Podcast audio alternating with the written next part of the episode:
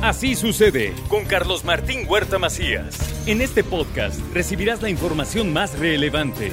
Un servicio de Asir Noticias. Y aquí vamos a nuestro resumen de noticias. Hoy inicia la operación de los parquímetros. A partir de hoy hay que pagar, hay que estacionarse en el cajón, correctamente estacionarse en el cajón, no invadirlo porque si bien este primer mes no hay multas, tenemos que acostumbrarnos a usar perfectamente bien los parquímetros. Hoy es el primer día.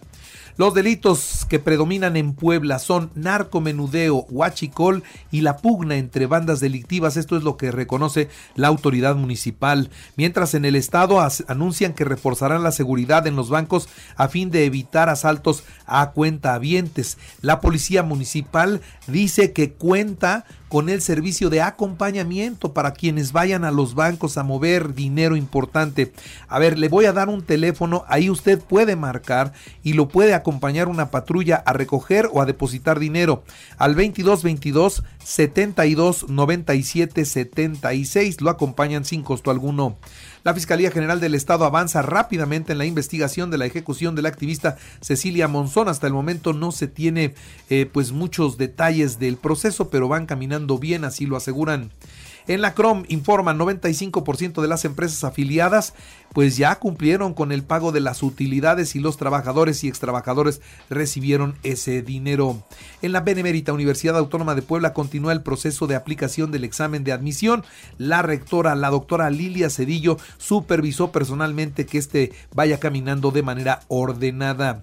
En otras noticias, las oficinas del SAT estarán abiertas los primeros tres sábados de junio para atender exclusivamente la impresión de constancias de situación fiscal en un horario de 9 de la mañana a 4 de la tarde. Ahora, ¿por qué hay tanta gente desesperada? Porque solo el 5% de los trabajadores han obtenido su constancia de situación fiscal del SAT.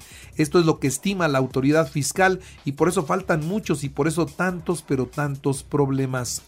En otros temas le doy a conocer que avanza la recuperación de espacios públicos y de ser necesario se llegará a las expropiaciones, pero lo que es de la gente tiene que estar en manos de la gente y no de particulares.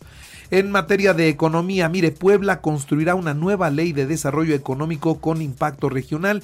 Ya están trabajando en el Congreso del Estado.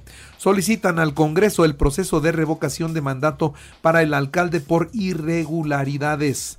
Y por mayoría se aprobó la aplicación de tres años de prisión a quienes imparten u obliguen terapias de conversión. Por favor, respeten a la gente en sus preferencias sexuales. Diputados, los diputados no logran el consenso para el nombramiento en el Itaipue y bueno, se responderá o se repondrá el proceso en el mismo Congreso del Estado. En más temas le doy a conocer que invita a Zacatlán al Festival del, Blueberry, el Blueberry 2022.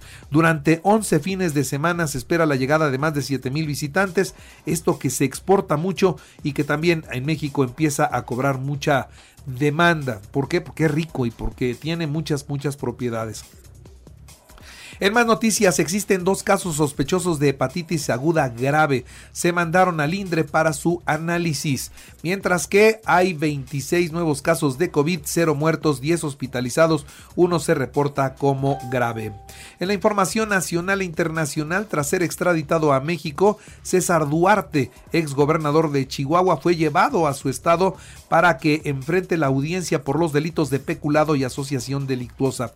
¿De qué está acusado este hombre? Que gobernó y que hizo en Chihuahua lo que quiso, bueno, pues de acuerdo con la Fiscalía General de la República, peculado, lavado de dinero y asociación delictuosa, por eso se le va a procesar.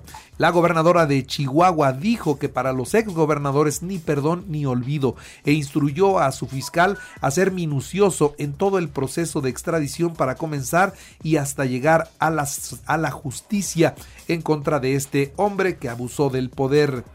Mamá del Chapo merece todo mi respeto. A quien no saludaría de plano es a Calderón.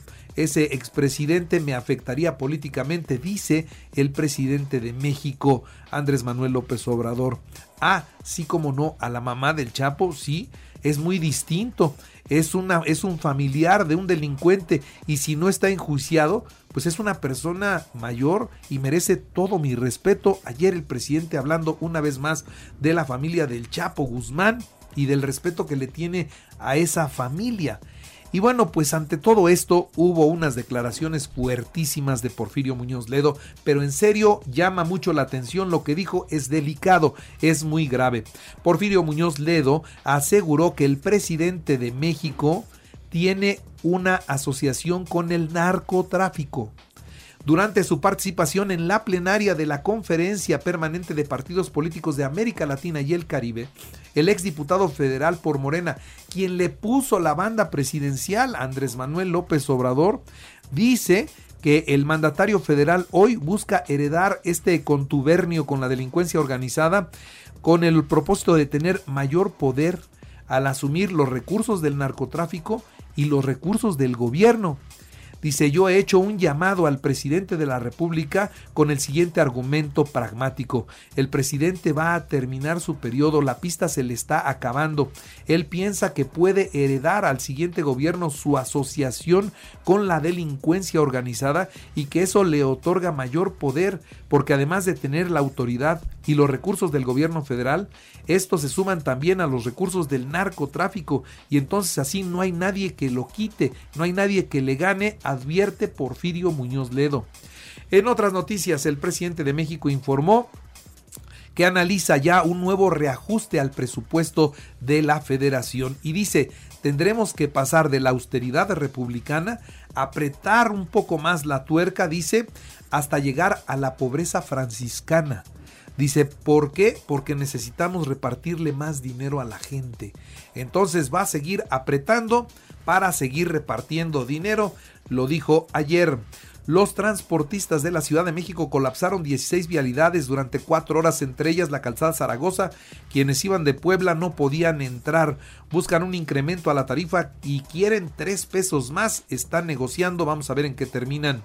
Aun cuando faltan apenas unos días para el inicio de la cumbre de las Américas, el presidente mexicano sigue esperando que la Casa Blanca le dé una respuesta a sus planteamientos, situación que no se ha dado hasta el momento.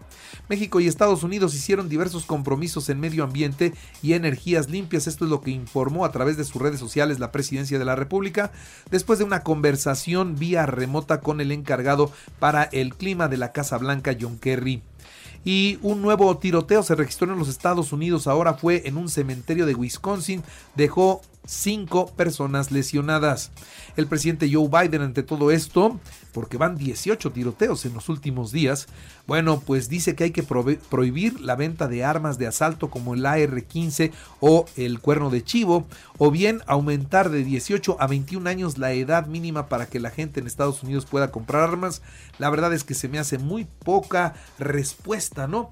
Muy poca solución a semejante problema y un equipo médico en San Antonio, Texas, implementó por primera vez una oreja humana. Ya la implantaron en una mujer, una oreja humana creada en una impresora de tercera dimensión a partículas o con partículas eh, de células de la misma paciente lograron desarrollar esto. En los deportes, México perdió 3-0 ante Uruguay en partido de preparación rumbo al Mundial de Qatar. La selección sub-21 perdió 2-1 ante Venezuela en el torneo Esperanzas de Toulon allá en Francia. España empató a 1 con Portugal en la Liga de Naciones de la UEFA. Brasil venció 5-1 a Corea del Sur en un juego disputado en Seúl. Neymar marcó doblete. Doros de Tijuana ya en el béisbol vencieron 5-1 a los Pericos del Puebla y se quedaron con la serie en la frontera. En el béisbol de las grandes ligas, los Yankees de Nueva York 6-1 a los Angelinos de Los Ángeles, Toronto 8-3 a Chicago. En el baloncesto, en el básquetbol, los Celtics de Boston superaron 120 a 108 a los Guerreros de Golden State para tomar ventaja en la serie por el título de la NBA. Y en el deporte poblano, todo listo para el torneo de los barrios Fútbol 7 que se realizará en Puebla. 40 equipos inscritos para el evento. Arranca el próximo 20 de junio. Así sucede con Carlos Martín Huerta Macías.